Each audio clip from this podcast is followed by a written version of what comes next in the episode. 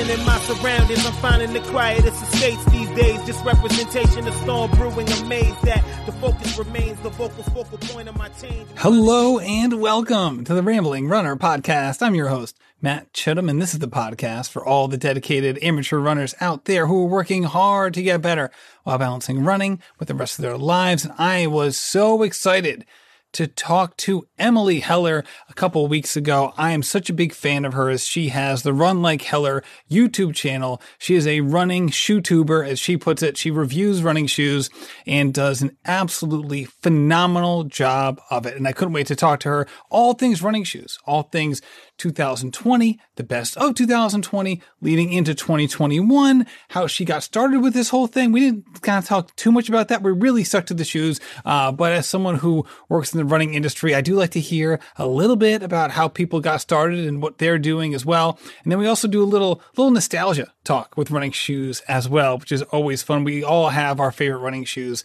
There's no question about that. Um, and sometimes they're a little bit older than someone would expect. That's for sure. So I was so excited to talk to her. Um, when I think about running shoe tubers, again, that's the I guess that's the term of art here that we're that we're going with. Uh, but people who review running shoes, uh, specifically uh, on YouTube and in video form. I really have a top five that I go to, and I watch these things incessantly. This is like my little guilty pleasure. Uh, so I got again, this is in no particular order. I got you know Kofuzi. I'm a big fan of Emily Heller. Um, we got uh, Seth DeMoor. Uh, we got Jamison Michael, who's been on the show, and then the Ginger, Ginger Runner as well. Again, they're all unbelievable. I really love all of them. Uh, and Emily's right in that group. Um, and because of that, this was so much fun. Again, this was one of those calls or one of these conversations where it just felt like a phone call with someone who I would just like to talk to, whether it was being recorded or not, and whether it was being recorded or not really didn't change what we were talking about and I really, really enjoyed it. So thank you so much for listening. Let's get into it with Emily Heller. And don't forget, go subscribe to the Run Like Heller YouTube channel. Emily, welcome to the show. Hello. Thanks for having me. I'm so excited to be on here. You know, I used to listen to this podcast when before I was working from home and I was commuting to the city. So this is a really cool thing to be doing. I'm a little nervous, but I think I think I'm going to be all right. Oh, I know you will be. You are um, no stranger to recording different things to, to, talk about and your your YouTube channel is one of my favorites for shoe reviews. And I know that like some people get into the habit of like they'll just go on Zillow every day to like look at you know, different homes. They're, they're not looking to buy a home for the rest of their life. They like to look at homes and what's going on with them. I do the same thing with running shoes. Like even if I have all the running shoes I need, a brand new shoe just came in the mail. I'm still looking at running shoes and running shoe reviews, and you're one of my go-to places for that. And you do such great work. So first of all, thank you for putting all of it out there because I know it's it's um, very time intensive and it's just excellent. So you do a great job, and I'm just so excited to talk to you all about um, you know, everything shoes. Yeah, you know, uh, I started the channel a little over a year ago, and it's been such a crazy journey, especially, you know, in the pandemic. You know, it actually gave me a little bit more time to work on it so I can put out more stuff now that I'm not commuting and, you know, spending eight hours like physically somewhere else other than my house. So it's been awesome. And uh, the growth of the channel has been more than I ever anticipated. So, I mean, it's just such a wild ride. And uh, I love running shoes. So, what better way to share that with everybody else than YouTube? There you go. Yeah, absolutely right. And one of the things that I love about the the YouTubers that who who do shoe reviews is it's not just about the shoes, right? It's about their personality, how they present themselves, how they present the topic, and the people who don't take themselves too seriously in these videos are the ones that like I connect with beyond just like knowing their stuff about shoes, right? That's kind of like the minimum standard. But it's always fun. Like, that's why I love talk, like love hearing you. I love like the Ginger Runner, uh, Jamie, uh, Kofuzi. Those are like my top four. Like you guys all do such great work. So I'm so excited to get into it. I guess the first thing is there are just so many shoes out there that when how what, what's your your like decision matrix in terms of which shoes to actually review because I feel like there's like no shortage of possible considerations in terms of reasons to choose a shoe, never mind the shoes themselves. Yeah, well, for for starters, um, I get a lot of requests to review certain shoes, like in my comments and stuff like that. So I always take that in, into consideration because uh, not only is that what the what the viewer wants to see, but I always also am surprised by those shoes. Like for example, like the Triumph 17 was not a shoe that I thought about picking up but so many people requested me to review it. So I picked it up and it ended up being like one of my favorite shoes. So that's one way that I sort of determine what's going to be next in the lineup. And then another thing is, um, you know, uh, things that interest me, what, what I like to run in. Uh, so that's that has shifted a bit, but generally, um, like max cushion shoes and softer shoes that are a little bit easier on the legs, stuff like that. Um, that's another way. And then, of course, I am affiliated with Running Warehouse now, and they come to me and they ask me, do you want to try this shoe, this shoe, this shoe? And I almost always say yes because I can't get enough of trying different running shoe technology. So that's pretty much how I determine it. And then trying to fit them into a rotation is a whole other is a whole other situation that gets kind of crazy, but it's I'm so grateful to be able to try all these shoes in general.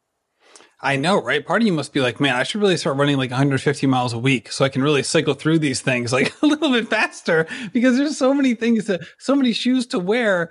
Um, and yeah, I can only imagine. So what, one thing that I was wondering when you have these choices to make is if, if you ever consider like like market fit, like but like it's within your own industry. Like, do you ever think like, all right, like I should try? Let's just do like the endorphin speed, which I know you're a huge fan of. Like, mm-hmm. should I try the endorphin speed because it's a really popular shoe? A lot of people are interested in it, and I know that it would be you know an interesting thing. Or do you look at it like, no, like everyone's going to be reviewing the endorphin speed.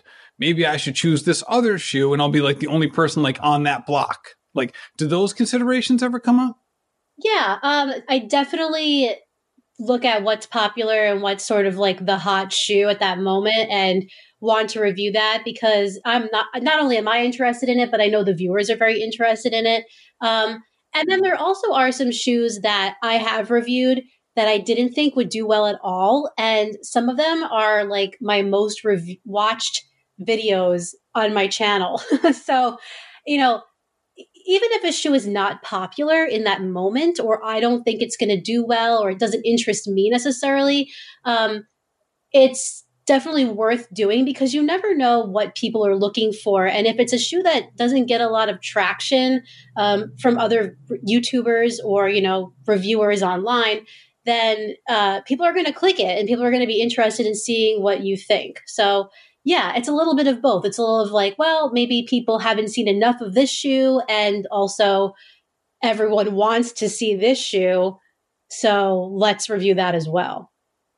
All right. So you have a lot of shoes that you can review and do review. If you weren't doing reviews and you just had like a normal shoe rotation for your running and there were no other extraneous factors, you know, pushing you to, to, to wear certain shoes or things like that, what would your shoe rotation look like in terms of the kinds of shoes that you would wear over like a, a one week or two week rotation? Yeah, so for a recovery day shoe, I would definitely pick the Bondi 7. I just actually recently reviewed that one. Um, such a cushion shoe, so comfortable and so easy on the legs, just for a day where you want to keep your heart rate down and just go easy. Um, for a regular daily trainer, I'd probably pick another Hoka, but the Clifton 7. That's a, still a max cushion shoe, but a little more lightweight, uh, easier to pick up the pace a bit if you want to do that. Uh, for a tempo day shoe, you know I'm going to pick the Endorphin Speed from Saucony. it's kind of a no brainer. Um, and for a race day shoe, you know, I would say probably the Endorphin Pro from Saucony, but you know, I hate to say this because everybody probably says this too, but the Vaporfly Next Percent is another one that I would reach for uh, and have reached for in an actual race. I PR'd my half marathon last November in that shoe, so I can't I can't roll my eyes at it too much because I I have had good experiences in it. But I think that would be my running shoe rotation if I didn't have to review a bunch of different shoes. Yeah, all right. That that makes a lot of sense. All right, let me just say one add one thing. I forgot James DeMoor. I have like a top five shoe reviewers. I don't know why I forgot James, but he's the, the other guy I subscribe to. All right. Um all right. So basically you're thinking like a kind of like a three three type of shoe model. The easy day, the daily trainer, and then like the um tempo day shoe. It's kind of like would be your normal like weekly or twice weekly rotation. Yes. Yeah. That's that's how I would how I would do it for myself. Yeah. All right, that makes a lot of sense. All right, so the daily trainer one is one that I know a lot of people go back and forth with in terms of like what they want to get out of that, right? Because you have like, all right, you obviously want the cushioning aspect, but you also want it to have a little pep.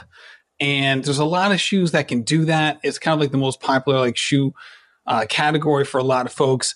And even in terms of people's preferences, it, it changes, right? Like I saw, like even for you, right? Like I saw a video three days ago where you had like you had your your favorite daily trainer she was not the one that you just mentioned. So yeah, it goes back and forth between the Ride 13 and the Clifton, um, but it's really a toss up with those two for me at the moment.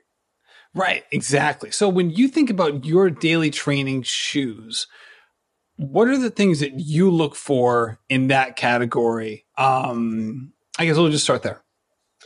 Yeah, so I guess for a daily trainer, what I look for, what what fits my needs is I do like cushion. I I really come from like before I started really doing YouTube reviews, I loved max cushion shoes. That was like my thing. I, I couldn't get enough cushioning under my foot, um, but that's kind of shifted a bit. But if I'm looking for a daily trainer, definitely want some cushioning underfoot, whether it's you know a lot or maybe just a, a more moderate now.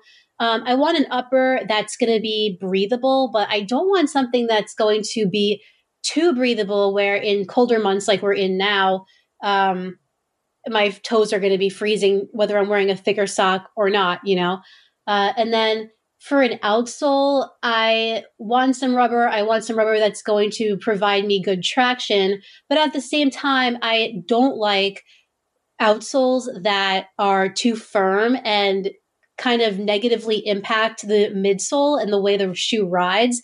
I've had that happen a couple of times and I'm not a big fan of that. So I want some rubber, but I want it to be flexible and forgiving enough that it's not going to negatively impact my experience with my stride and stuff like that. And where for a daily trainer does weight play a part for you? Yeah, so I think a lot of other reviewers and stuff really focus on weight. And while that is absolutely important, um, it's not something that I totally like focus on. Uh, it, it, matters. I mean, if the shoe is 13 ounces, I'm, I'm going to feel it. Everybody else is going to feel it. Uh, but, a sh- but if a shoe is like 10 ounces or so, yeah, it's heavy, but it's not like uh, a deal breaker for me. So I definitely notice it, but it's not something that I harp on so much, if that makes sense. Yeah, this is something that I go back and forth on with, with daily trainers because, like, I definitely prefer lighter shoes. But then I'm like, all right, do I really need it for the daily trainer? Like, is that really like a determining factor over like comfort or longevity. Um, say it can be like durability of just the midsole and the outsole.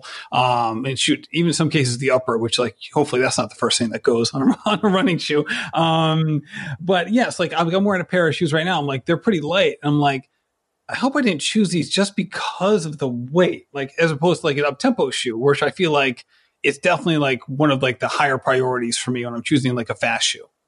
Yeah, I think in terms of daily trainers, it should not be the focus. Um, like I said, obviously, if a shoe is very, very heavy, like 13 ounces and 12 ounces, yeah, I mean that's a little bit that's a little bit crazy.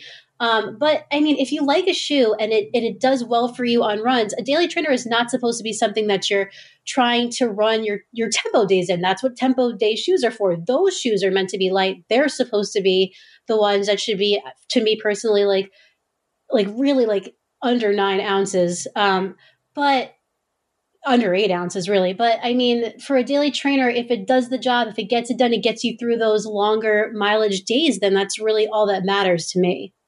Yeah, absolutely. All right, let's talk about some of your favorite shoes of 2020. We're recording this. It's December 4th. you know, 2020 has basically come to an end from a shoe perspective, and I can't wait to talk about 2021. Um, what you're what you're excited to run in, um, but from a 2020 perspective, since we're on daily trainers, we'll just stick here. You mentioned the Ride 13 from Saucony. You mentioned the Clifton 7. What were some of the, like, again, basically, and you know, you did a video on this, like your top five shoes. What were the ones that you really liked? And when you talk about the differences between them, what were the things that really pushed the ones that you loved over the top compared to the ones that you really liked but didn't quite get to that next level? Yeah. Um, well, like I said, the Ride 13 was my top in that video and the Clifton 7. And another one that I really liked was the Triumph 17, which was not something that I was going to pick up for myself, like I said earlier.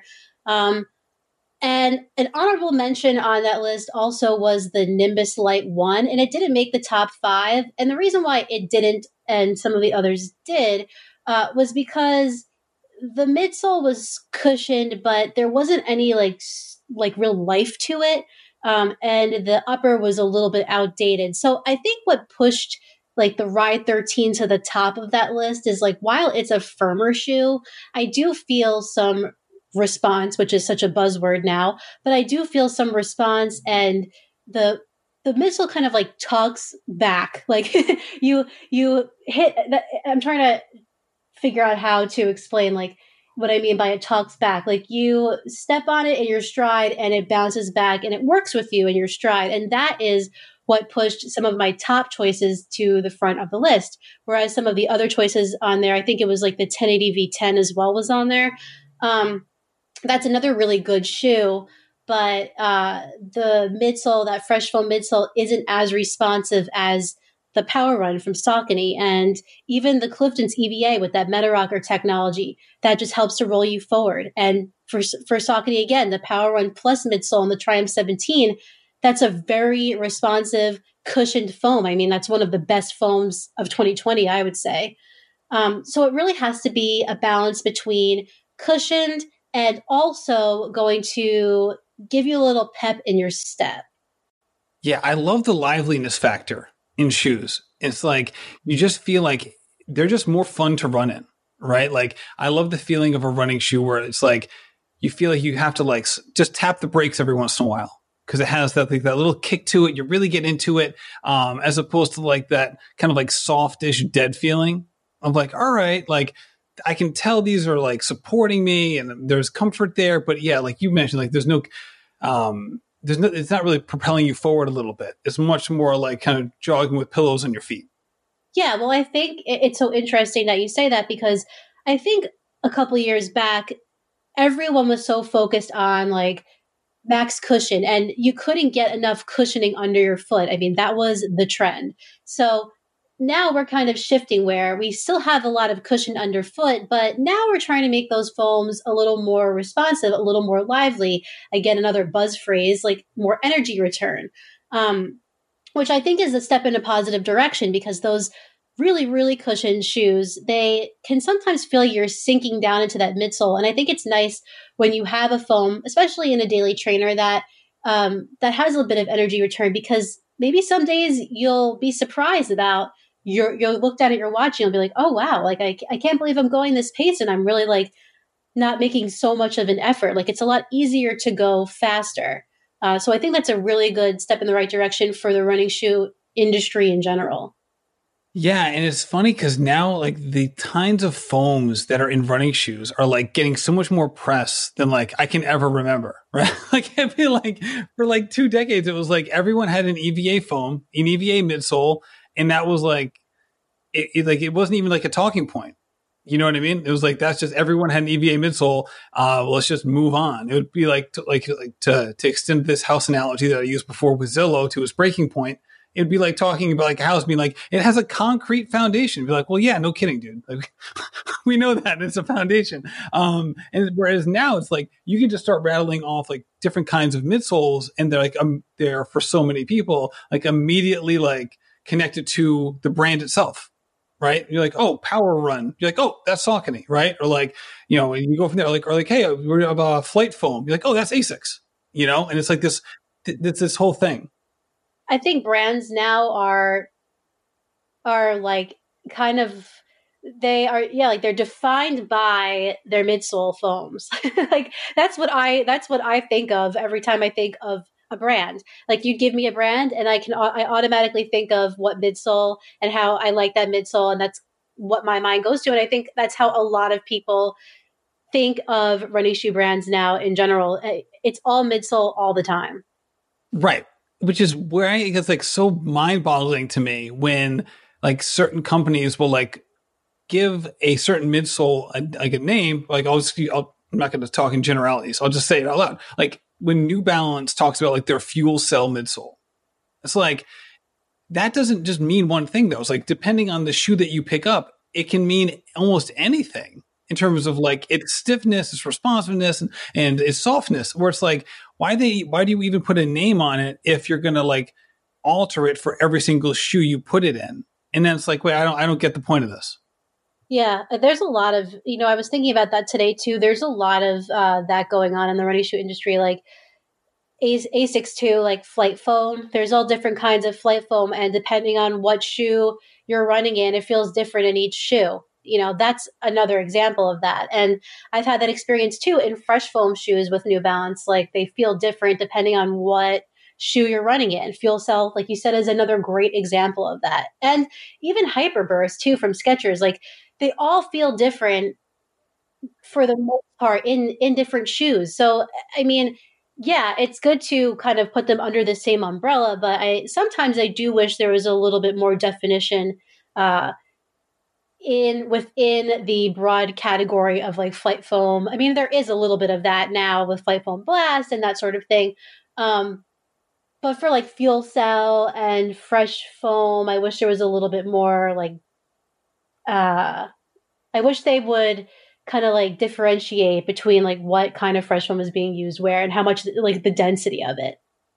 Right. Like if you just like put in like the durometer number, right? Durometer being like like how soft, like you put let's say you put your finger in like you put your thumb into the midsole of your running shoe, like how deep it goes in. I think it's like the durometer scale or whatever. Like I would love it if like they would be like, all right, fuel cell, and then like almost like an exponent on like the back of it, like 35 or 55, right? Almost like a sleep number bed, right? Like, oh, I know what that means. That's not a bad idea, actually. Like, just so you get a feel of what you're going to be working with here. Like, if it's going to be too firm for you or if it's going to be too soft for you, you know, it's just something that I think needs to be kind of figured out a little bit better. But, you know, some companies are doing that. So I can't, I can't knock, can't knock them all, you know? No, for sure, for sure. And I think, it, shoot, I'm not going to like get on these companies. Like the the the quickness with which we're seeing so many innovations is really exciting because like it makes me want to buy all the shoes. So I'm like, oh, look at this one, look at that one, right? Um, which is really kind of exciting. Um, all right, so we talked about um, what's it called?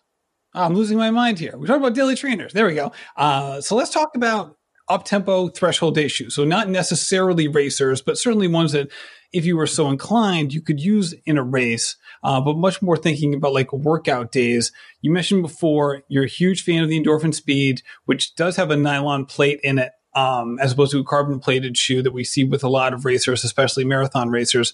What are some other threshold up tempo day shoes that you're a big fan of? Yeah, so I think another one that I really like, and it's pretty simple actually compared to like the speed, would be the Rincon 2. Uh, that was a pretty good shoe for me. I love the one. And it, the reason why I say it's simple is because it's a pretty basic upper and it's also just an EVA midsole. I mean, there's really no special, res- like secret responsive foam in there. It's just EVA. But I think what makes that shoe so great is A, it's lightweight, and B, it has a rocker technology that you really do feel when you're rolling through your stride. I'm a huge fan of any running shoe brand that wants to put a rocker tech into their shoe. I think it only obviously helps the runner. So I really enjoy the Rincon. Kind of bad on durability. Uh, so that's not so great. But I mean, if that's the one thing I'm going to say to knock it, it's a tempo day shoe. It shouldn't be used every day. So I'll, I'll give them a pass there. Uh, and then a couple other shoes that I liked, and and these one of them was on my top five tempo days, but the other one wasn't uh, the the Atreyu base model shoe was on there, and that is a really simple shoe. But I gotta tell you, I really enjoy that shoe. And it's not something that I thought I, I, would honestly like because it's so basic. It's low to the ground. And I thought it was to be way too firm for me. But that's a good come, you know, they are really like on the come up. And I am very impressed with everything that I've tried from them so far. I'm a big fan of them too. I got two pairs. I'm looking at two pairs right now as I'm talking to you. Um, and yeah, I'm a fan of it too. And I was worried about using it as a daily trainer because it's, I mean, I think it's like five ounces. You're like, yeah, oh my gosh, like this is like what Chris McDougall was talking about in like Born to Run when he was like, buy like the cheapest shoe you can and then you'll save your legs forever or whatever, whatever the, the, the point of that whole diatribe was. But it, it's like, it is so simplistic and you're like, this can't stay out this won't last, right? I'm, this is this is going to work out, and not that it's supposed to be a 500 mile shoe. There's literally no rubber on the outside of it at all, uh, so it does have a short shelf life. But I was a fan of it too, um, and I'm really excited for version two of their base model. Have you have you tried that? I haven't. Uh, I've talked to the guys at Atreyu. First of all, are awesome, so so nice, great customer service. Um, I've talked to Michael about it. I think eventually I'll be getting it. I know that the the people that believe in the run have it, so I'm very jealous. But um, I think it's going to be great. If it feels anything like if it's a mix between their base model shoe that is currently out and their carbon fiber plated shoe that I've tried, if it's a mesh and a blend of those two, then it's going to be it's going to be really good. I think it's going to have just the right amount of cushioning underfoot and it's still light. I think it might even be, don't quote me on this, but I think it might even be lighter than their current base model, which I don't even know how that is possible.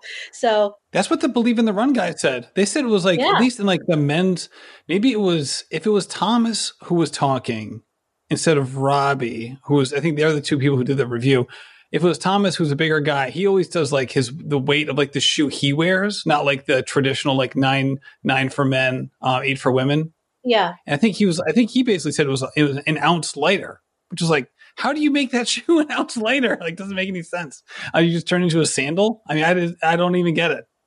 I, you know, I think it goes back to this concept that I've been talking about in, in, a couple of my videos lately. And I think it's that we get so wrapped up in all of this crazy technology and the, this responsive foam and this nitrogen infused foam and this you know, Pebax based foam that we forget that, you know, before all of that existed, people were just running in very simple shoes and they were doing just fine. And sometimes for me personally, too, it's really nice to just run in a shoe that works and doesn't have all this crazy technology underfoot. I mean, don't get me wrong, I love running shoe technology, but sometimes I just want to wear a simple shoe. And if I'm going to do that, they are going to be the Atreyus are going to be the ones that I grab without a doubt. All right, we're gonna we're gonna hover on Atreyu for a second here, even though we're like, this is a, a very long tangent from, from what we were talking about with uptempo shoes. But I did pre-order the artist, which is their carbon fiber shoe. Uh, I pre-ordered it a couple months ago, and I'm excited for it to come out. You've tried it on. Tell me about it. I'm really excited to hear more. Oh, it's it's really good. Uh, it's super lightweight, really, really, really lightweight, just like the base model. Uh, the upper is the same. So if you like the upper of the base model, then you're going to be set in this shoe. Uh, and then the foam is, it's, I'm trying to compare it to something else that I've, that I've run in before. It's kind of like, like the New Balance TC. It's, it's, it's soft. It's a very soft feeling. Um, but with mixed with the carbon plate, you do get a nice push off the toe. So that was great. Um, and the outsole, I mean, it's it's very interesting the outsole because it is just like one slab of rubber, but it's it's smooth. Like it looks like it, the traction wouldn't be good, but if you look closely, there's like a little bit of traction pattern on there, and it really gets the job done. And I've taken it on wet surfaces, dry surfaces, whatever the case may be, and it really does perform. So I think uh, they have they really have something here because all of these carbon fiber plated shoes are so expensive. I mean, they are the most expensive shoes on the market. And now they're going to have a shoe that's a carbon plate that works amazing and it's going to be $100. I mean, that's just like, that's insane in 2020 and in 2021. I'm sure it'll be just as insane. Right. I mean, basically, what you're getting is sh- it's lighter than oh, basically any shoe in the market, no matter whether it's carbon plate or not. I mean, it's yeah. like like if you buy a shoe for hundred bucks, you're like, oh, how long is this thing going to last me? Like, it's almost one of those things where like, you know, it's almost like when you price something so low, it makes people skeptical. Well, you're like, all right, well, what's wrong with this thing? Why is it only that price? Right? Is this thing going to fall apart on my foot? Like, why would you only charge that? Yeah, no, I, there's nothing to, that I have discovered so far. There's nothing wrong with this shoe. It's just very affordable, and that's what we need these days. So they're doing a really good job. I got to give it to them. Every time I can bring them up and talk about how great their shoes are, I do. So today's no different. you go. Well, I'm excited to try it. That's for sure. All right. So we mentioned, mentioned for the up tempo shoes, we talked about the Atreyu, we talked about the Endorphin Speed, we talked about the Rincon 2. Yeah, there's one more that I would put in that category now that I really like, but um, I didn't have it in my Tempo Day video because I didn't have it yet. But believe it or not, I actually do enjoy the Nike Tempo Next Percent, and that's a whole different shoe because I mean that has the most technology in it that that could ever be imagined on the market. I mean Nike pretty much threw every single form of tech they've ever created into the midsole of the shoe, and a lot of people don't like it, but I actually do, and it was really enjoy- enjoyable. I took it on like a ten mile run, and I felt like I was honestly flying. It's it's definitely a little bit strange underfoot, but uh, it's one shoe that I got to say I was expecting to hate, and I actually ended up liking. That is interesting. Yeah, I I just I used to be a big Nike person as someone who has like a thinner foot. Um, Nike used to always work really well for me, whereas like some of like the wider shoes. I'm thinking like, um, and this isn't just for running. This is kind of like across various sports. Like they just they just wouldn't fit. Like I have to tie them so tight to make them work. Whereas like, and I don't know if my foot has changed or if just shoes have changed. But like Nike for me, the um, where the arch is in the footbed just doesn't work for me anymore. It's so wild. So like with some of these shoes, I just I don't end up buying them. I think the last ones I bought were the Pegasus 36 and I ended up getting like a little foot problem. Like I thought I had to go see a doctor. I just stopped wearing the shoes and it went away. And it was too bad because like I loved everything about it. I loved the ups. I loved the literally every single part of the shoe. I was such a fan of. So it was like one of those like heartbreaking moments where like I can't believe I have to retire this shoe after 50 miles. Like I love this shoe, but it just doesn't fit my foot. Yeah, that is that's the worst. I I don't actually have any like real problems with Nikes, so that's good. I mean, I did get a little PF issue from the first, like the OG 4%, but I mean, that was when I first started running in carbon fiber plated shoes. So that's probably why. um, but yeah, I mean, it's strange how technology can positively impact or negatively impact a person just depending on their foot type. But that shoe is a good, is good. I mean, it, it's not as lightweight as the others on the list, but uh, it it, it gets the job done. Again, I ran it, I ran it like a nice 10 mile run. I've done other runs in it. And I don't really see all of the negative stuff that other people are saying, but I mean, I guess that's the beauty of having all different running shoe reviewers is that we all have different experiences.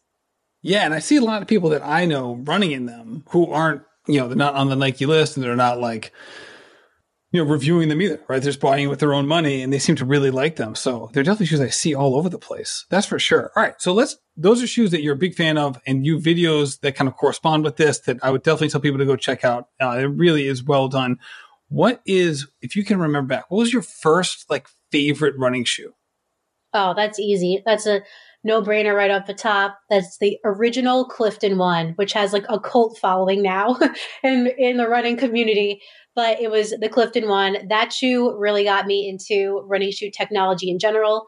Before that, I was running in like Asics GT 1000 or 2000. And it's no knock to Asics. You know, they make a lot of shoes now that I really like, but um, I wanted to try something different. Went to my local running shoe store and tried these on, and it was like nothing I had ever felt. And this was like in 2014. So, right, I think this was like right at the height of like the max cushioned shoe movement or it was just kind of beginning, just starting to really pick up and, you know, be the big thing on the market.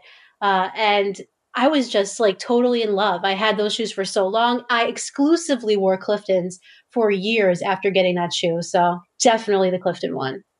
That is awesome. I could I could totally see that, especially if you're going from like again, not not all shoes are, uh, the same, and they certainly evolve over time. But going from like the GT series to that, I can see it being a, a pretty distinct change.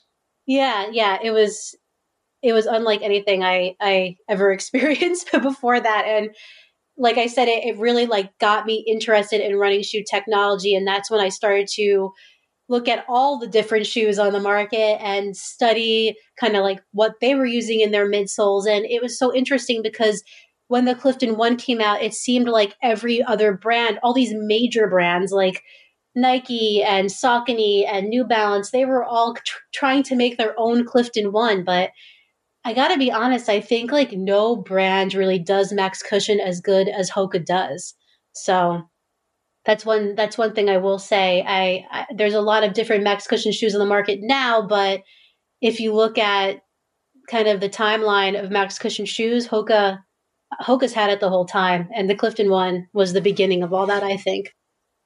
All right, let's go to the opposite. If there is a shoe that has been, you know, broadly loved from a wide variety of people that you just, despite your best efforts, just could not get into? Oh, yeah. I was actually talking to Jamie about this maybe like two or three days ago. The Brooks Hyperion Tempo. I just don't like that shoe. I have tried so hard to like that shoe and I just can't get into it. It's not for me. I don't feel the response underfoot. I don't feel the cushion. I don't know. Maybe maybe I have like a defect pair or something, but I just don't I don't see the hype personally. That is such a great answer because I was not expecting that at all. I literally, you're the first person I've ever even seen have like a negative word of saying about it because I, have never run in it. So I don't have a dog in this fight, but that was one of those shoes I was like, should I get this shoe? Should I not? Like it was kind of like a, a win, not if scenario because so many people have expressed such a deep love for that shoe.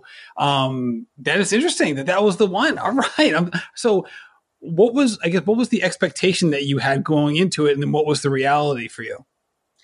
Well, so this was around the time of like the Olympic tr- marathon trials. And uh, I actually I didn't get that shoe from Running Warehouse or anything. Like I, I really wanted to try it. I, I bought it with my own money, and um, my expectation was that it was going to be kind of like the Skechers Razor, but better, like just more efficient, just a better cre- created foam.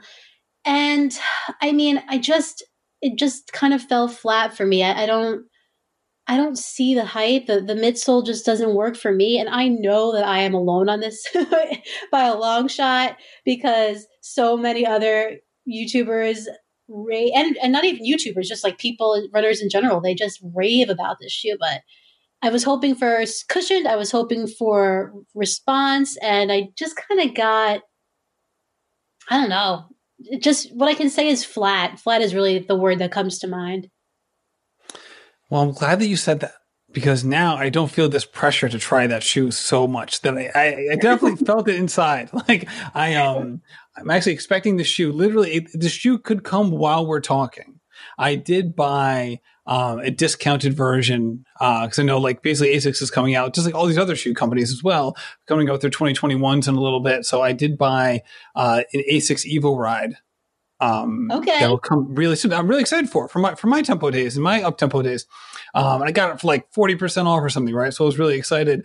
But I was about to press, you know, checkout or whatever. And I'm like, should I go? Should I go for the Brooks? Should I do it? Should I do it? So now I'm feeling so good about my choice. So thank you, Emily, for putting my mind at ease regarding that one. Yeah. No problem. The the Evo Ride's a good shoe. It's a little firm for me, but just that as a that's just a per- personal preference thing. But it's a good shoe. I mean the the meta rocker on that shoe is pretty noticeable and it's easy to go fast. So I think you'll really like it. All right, this is a good point. So when you're doing reviews for shoes, how do you balance the idea of what works for you personally in your preferences and your feet versus the broader like audience view of what this shoe could be? Yeah, that's a good question. So, um, I can use my I think I'll use like my my best friend as an example. She likes shoes that are a little bit firmer. So when I'm running in a shoe and I think it's like too firm or too flat, I always think like, well, would Kate like this shoe? Like, is it something that she could use? Because then like people who are not big fans of high cushion shoes like me, like they like her, she, she they might really enjoy the shoe. So I'm always like, oh, would Kate like this shoe? And then I just kind of just think, like, you know, like just because it's not max cushion, just because it's not something that I would gravitate to, you know, there's so many different preferences out there for different runners. And every runner I talk to has a different preference. So while my reviews and while my reviews are basically just my opinion uh, and, and how it worked for me, I do try to say, like, at the end of my reviews, you know, if, or during them, if you're a person who likes XYZ, then this might really work for you. Or if you're a person who, you know, has this opposite feeling about this kind of midsole or really likes breathable uppers that are going to make your toes freeze to death in the winter, then you might really like this shoe. Um, so that I does sound very appetizing. Who wouldn't want that? I know, right? but you know, I, I, I, because I've been running um, with you know the same two people for so long. I, I mean, I, and we have di- very different taste on shoes. I do kind of try to think about like, huh, like what would they like, and would they like the shoe better than I would? Because um, you know, I have a very specific taste kind of when it comes to that stuff. All right. So we're doing a lot of 2020 talk, which is great because you know these are these shoes are are still um, very available, and a lot of them are still full price. They're not even on discount yet, um, and that's a, that's an important piece. However, 2021 is right around the corner. A lot of people are going to listen to this in 2021. Uh, so let's talk about some of the shoes that are going to be coming out relatively soon or or just hitting the market now. What are you either you've already run in them so you're well aware of them or shoes that um, are you're about to get your hands on that you're just really excited about yeah so i was going to ask you if i could divide it into that like Let's shoes i've tried that excited for okay so shoes that i try that i've tried that i'm excited for other people to get their hands on uh, nimbus lite 2 i think that's a really good upgrade to the current nimbus lite people are going to really like that um, believe it or not, the ASICS Hyperspeed. That shoe has been out before years ago, but they just brought it back. And that's a shoe that I thought I was not going to like, and I love it. So I think other people will as well. Can I and jump in there? In, yeah, go for it. Jump in. I saw someone review that shoe, and they were like, listen, this, you're not going to expect me to say this, but you could wear this on a long run. Like it is not so crazy in terms of its lightness and its you know kind of like 5k race um, look that you couldn't just wear it on a longer day. Um, not that it would be like what you'd wear all the time but i was surprised. You know they, they basically couched it as you'll be surprised when i say this. And i was and they were like just effusive in their praise about the shoe yeah it's a really good shoe for me i think i'd probably cap it at like 10 miles i don't think i'd run a half in it i definitely wouldn't run a full in it just that's just my how my legs work personally but um, I ran a 10K in it for like a ASICS Ekiden virtual challenge and I loved it. And that is not something I would ever grab. so I have to stress that. Like, I really think that people are going to enjoy it. And it's 90 freaking dollars. So, I mean, at that point, you might as well just pick it up for the price alone and just see what we're talking about. But it's a really good shoe. Um, and then another one that I'm excited for other people to try, just because I'm interested to see what they think about it versus the first version of the shoe, is uh, the Hoka Carbon X2. That's another one that I'm excited for people to compare to the first version and see if uh, they like it better. I definitely like it better, but I'm just one person, so I can't wait to see what the masses think. Yeah, let me talk to you about that one because I've seen, I think I've watched like eight reviews on this shoe which which probably tells you more about my life in terms of what I do with my time than, than I probably should let on. Let on. but uh, I don't even own the shoe. I don't even know why I'm watching all these reviews. But um, I do the same thing. All right, you could probably do it as like, I'm doing market research here. You know what I mean? I don't even know why I'm doing it, but it's um, how would you categorize it? Because it seems like it isn't necessarily a race shoe um, in terms of like its weight compared to maybe some other shoes. Um, but again, I, this is just me. You know, this is kind of like a meta analysis of the reviews I've seen. How would you categorize this shoe um, from a from when to use it perspective? I'm really glad you asked me this question because this is something that I actually talked about in my review and I find so interesting. So not to go off on a tangent, but you look at the carbon, the, the, first carbon X, and I think that Hoka wanted to market that as their race day marathon shoe, right? And it was a little too heavy. It didn't really work out that way. Then fast forward to the Olympic marathon trials and they come out with the Rocket X and now that's their marathon shoe. And the Hoka Carbon X kind of is like in this weird mm-hmm. limbo of like, what am I? So now we have the Carbon X2. And I think the idea behind that, whether Hoka says so or not, is I think that's really like the tempo day shoe and you can a tempo day shoe that you can also race in and the carbon and the rocket x rather is really like the marathon day racer that competes with the vaporflies and the endorphin pros and all that stuff so i think the the um the position in their lineup of the Carbon X has really shifted over time. So I would say now it's more of like a tempo day shoe that you can race in if you just want to have one shoe to do both of those things.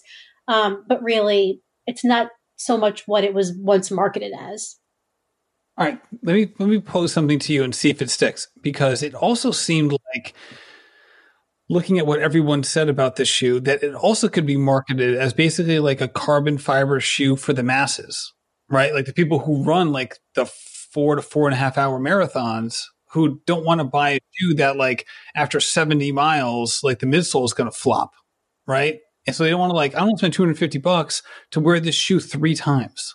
Right. And like, I'm going to run a marathon. Like I'm running for four hours. Like, do I really need this shoe that like Kipchoge's wearing? Right. Like it seemed like it, it might fit that genre, but I don't even know how you market to that genre necessarily when it comes to a racer.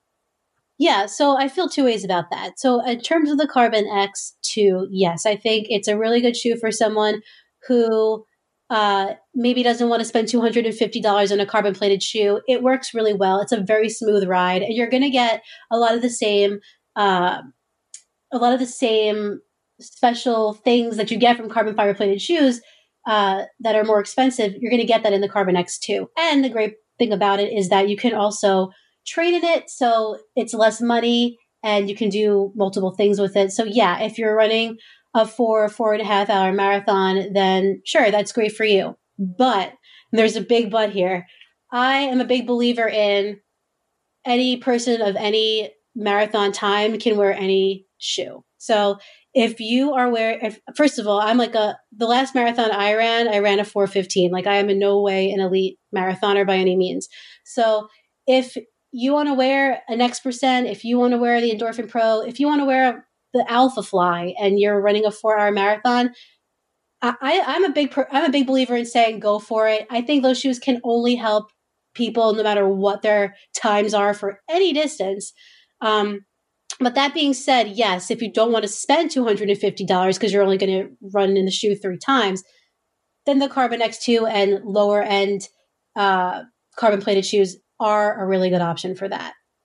I'm glad you brought that up because I know there was a research study that came out late spring talking about the next percent.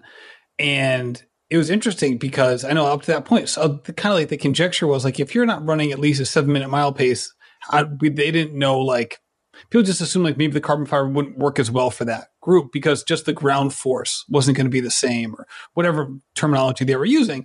And then this paper came out that basically said, the benefits of that kind of shoe were even across the board, no matter the pace. And I remember being like, holy cow, I think this is like the first time in the history of the shoe industry where like the marketing undersold the shoe.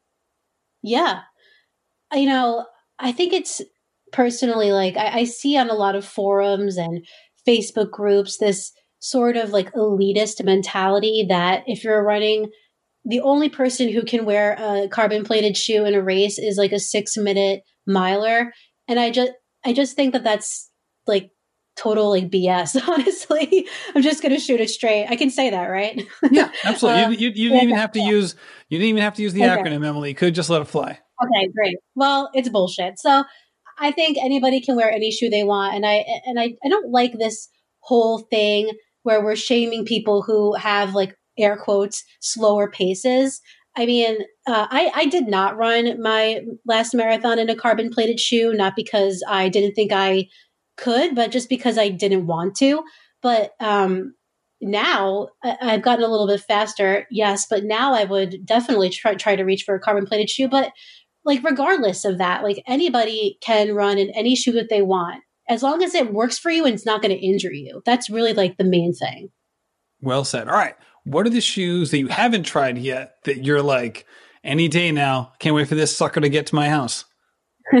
yeah, so I'm really excited for the Ride 14, which is not exactly like this a super interesting shoe, I guess, to some other people, but I love the 13. So that's one. Definitely Saucony Ride 14. Oh, just um, so you um, know, I bought the Ride 13 after watching your review. I was like, yeah, all right, you like I'm, it? I'm, I'm, getting it. I'm getting it. This this this pushed me over the edge. Well, I hope you like it. Do you though? This has it comes in like three days, so we'll see. Oh wow, okay, it's not there yet. Okay, no, okay, good. well, you'll have to let me know if you like it.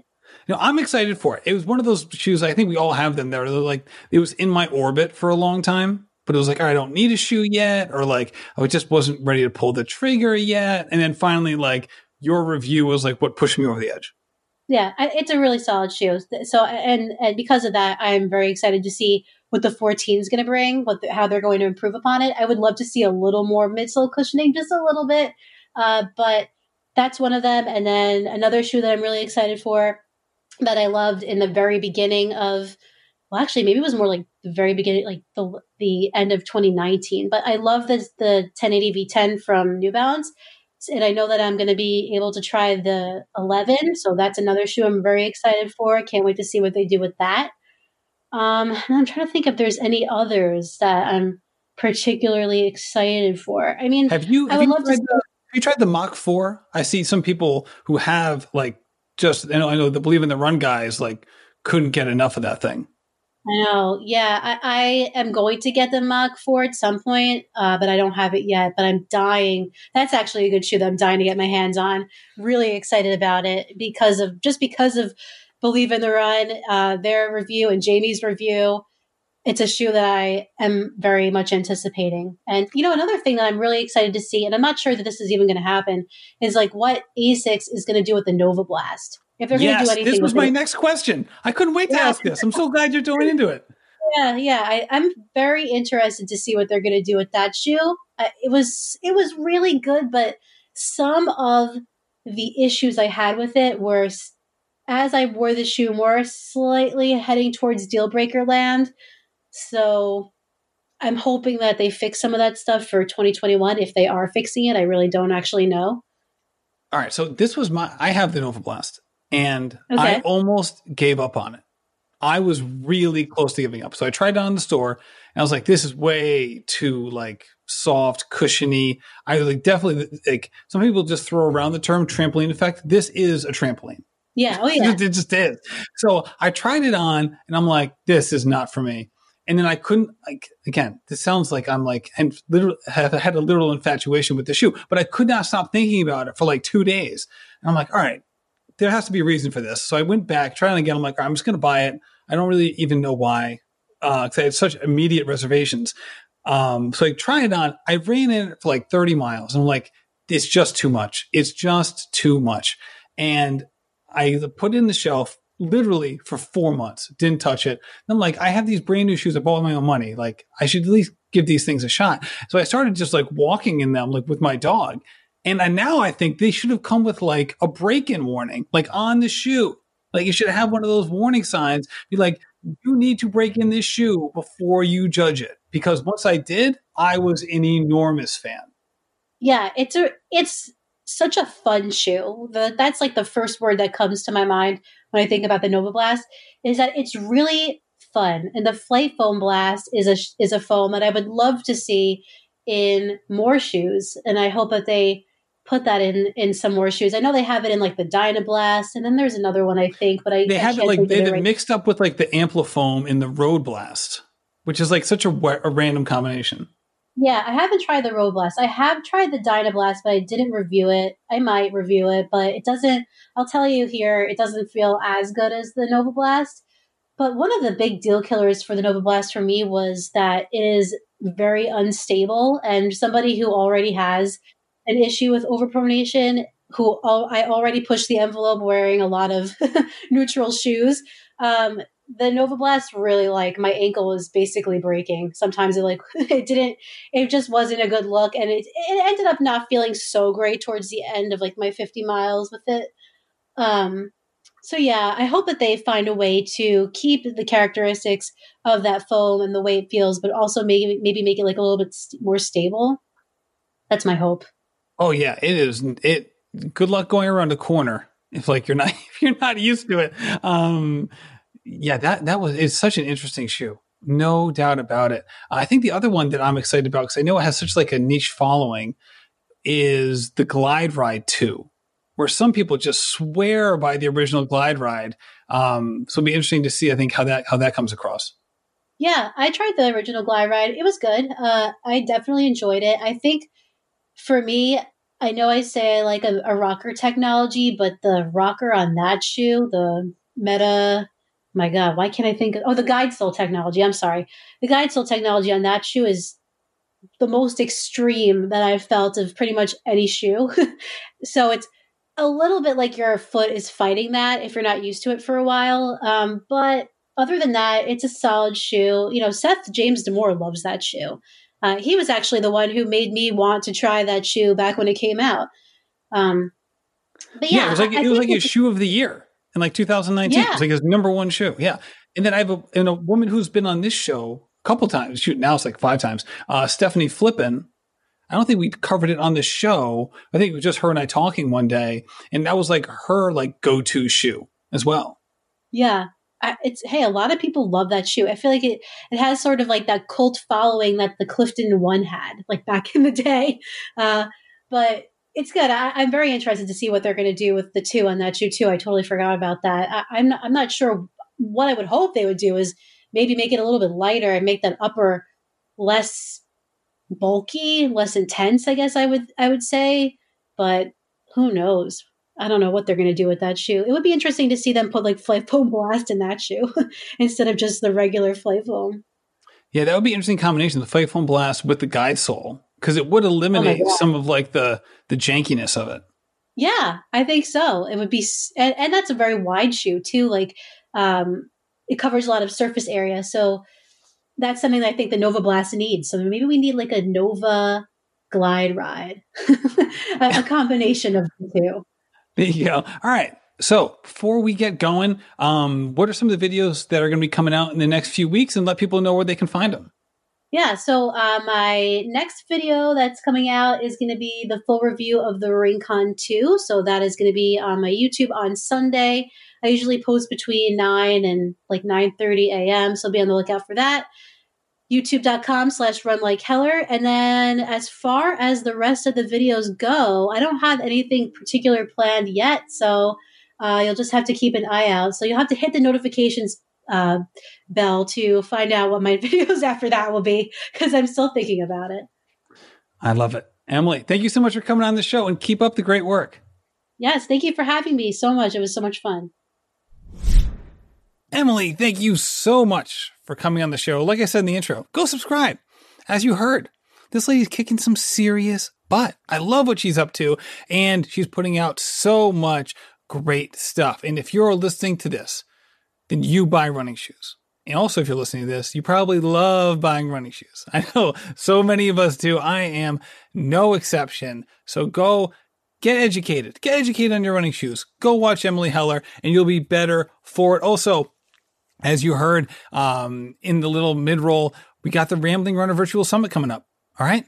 Go check that out. Go to the website, the Rambling Runner forward slash summit. Go check out all 23 speakers and what they're going to be speaking about. I guarantee you, you'll find several things, if not uh, you know, maybe even more than a dozen things that really hit home for you on ways that you can improve. Not only can you see it live January 15th to 17th, but you'll have lifetime access to the videos and exclusive audio form as well. I'm going to put them all into podcast form that will be available to you after you register and after the summit completes. So thank you so much for listening and happy running.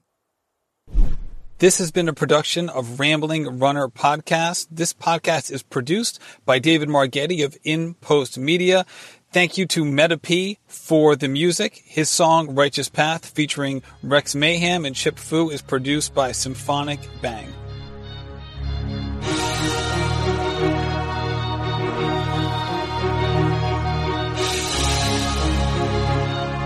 Yeah. Enterprising in my surroundings, I'm finding the quietest estates these days. Just representation of storm brewing. Amazed that the focus remains the vocal focal point of my change. I'm trying to show this industry.